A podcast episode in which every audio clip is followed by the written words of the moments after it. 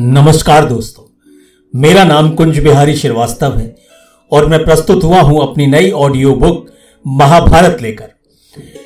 कहते हैं कि महर्षि वेदव्यास जी महाभारत ग्रंथ की रचना करना चाहते थे, इसके लिए वो ब्रह्मा जी के पास गए। ब्रह्मा जी ने उन्हें गणेश जी का नाम सुझाया और गणेश जी महर्षि की इस बात से बिल्कुल इनकार ना कर सके, लेकिन उन्होंने एक शर्त रख दी कि वेदव्यास जी, जिस समय आप इस कथा को कहते हुए रुक जाएँगे, मैं इस ग्रंथ को लिखने से वहीं रुक जाऊँगा। गणेश जी को भी मालूम था कि यह रचना यह महाभारत ग्रंथ क्यों लिखा जा रहा है। हर युग में ऐसे ग्रंथों की रचना हुई है, ऐसे भगवानों का अवतार हुआ है, जो इस संसार को एक शिक्षा देकर जाते हैं। ये सृष्टि किसी ना किसी की तो रची हुई है और उसी अदृश्य शक्ति को हम अपने अपने धर्मों में ईश्वर के नाम से जानते हैं। एक पत्ता भी नहीं हिल सकता प्रभु की मर्ज़ी से।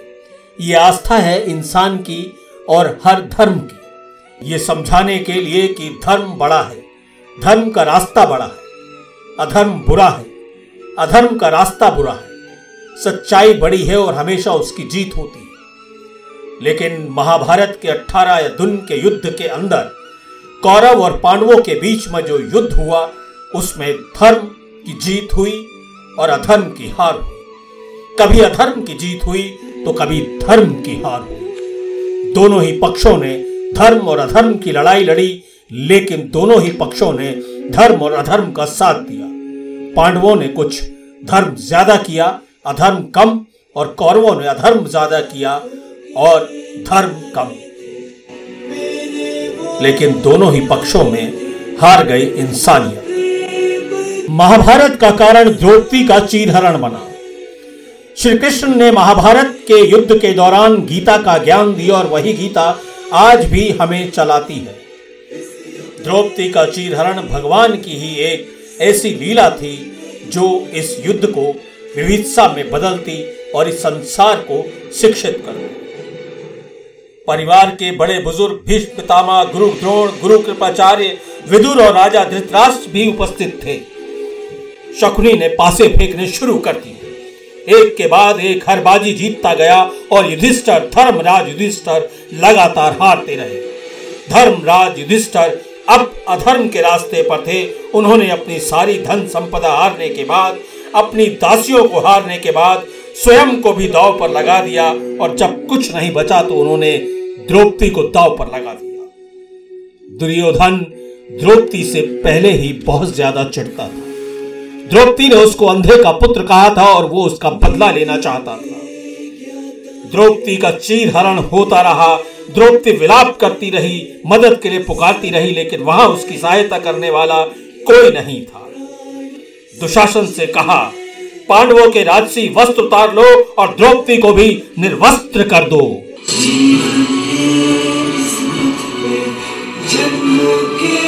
द्रौपदी रोती रही, लेकिन किसी ने उसका साथ नहीं दिया। कृष्ण ने दूर से उस साड़ी को ऐसा फेंका कि दुर्योधन खींचते खींचते थक गए, लेकिन द्रौपदी की लाज ना उतार पाए। यहीं से महाभारत के युद्ध का जन्म हुआ।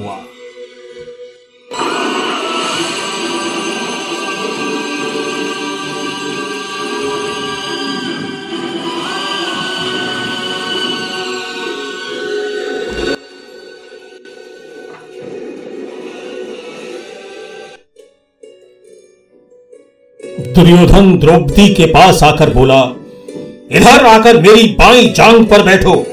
मैं आज भी तुम्हारा कटाक्ष अंधे का बेटा अंधे का बेटा अंधे का बेटा अंधे का भीम ये सहन नहीं कर सके।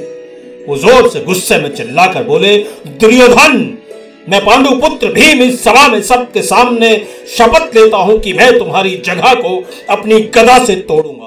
और दुशासन तुम्हारी छाती फाड़कर उसके खून से द्रौपदी के केशों को धोऊँगा, जो तुम्हारे स्पर्श से गंदे हो गए हैं। यहीं से शुरू हुई महाभारत की कहानी। महाभारत से संबंधित है कि जिस वर्ष महाभारत युद्ध हुआ था, उस वर्ष में तीस दिन की अवधि के भीतर तीन सूर्य ग्रहण हुए थे। हिंदू ज्योतिष में ग्रहण को अशुभ माना जाता है। कोई भी काम हम ग्रहण के समय नहीं करते हैं। यहाँ तक कि हिंदू मान्यताओं के अनुसार पानी को भी ठक दिया जाता है या उसमें तुलसी के पत्ते को डाल दिया जाता है। हालाँकि 30 दिन की अवधि में लगातार दो ही ग्रहण लग सकते थे, लेकिन इतनी छोटी अवधि में भी कृष्ण की महिमा तीन ग्रहणों का होना खगोलीय रूप से असंभव था।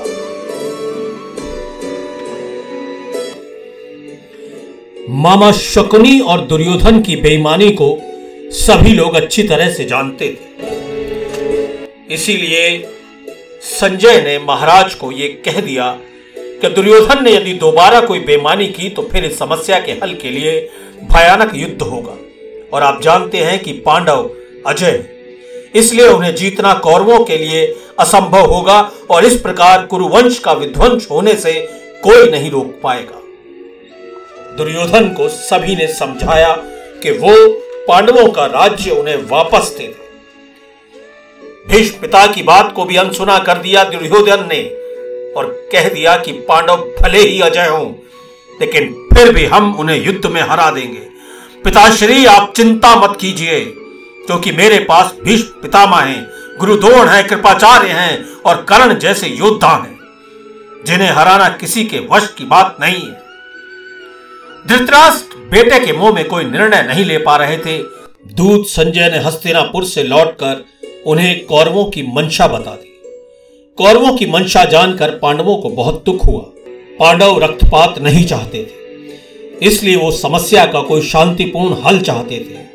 हर संभव प्रयास भी किए, लेकिन प्रभु की यही लीला थी कि महाभारत का युद्ध होना था और भ्रष्ट दुर्योधन ने साफ़ इनकार कर दिया कि वो पांडवों को सुई की नोक के बराबर भी कोई भूमि नहीं देगा जब तक युद्ध में वो जीत नहीं जाता। दुर्योधन बार बार युद्ध की धमकी देता था, जबकि पांडव अपनी विजय को निश्चित मानकर भी युद्ध से यथासंभव बचना चाह रहे थे। महाभारत यही हमें सिखाती है कि संयम सबसे बड़ी चीज़ है। ना तो दुर्योधन में संयम था, ना उसके लालच में। युद्ध का दिन आ गया, युद्ध के नियम बन चुके थे।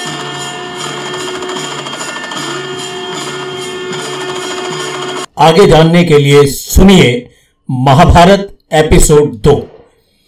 आप इस कहानी को सुनो रे कहानी डॉट कॉम पर भी सुन सकते हैं, एंकर ऐप, स्पॉटिफाई ऐप पर भी आप इसको सुन सकते हैं।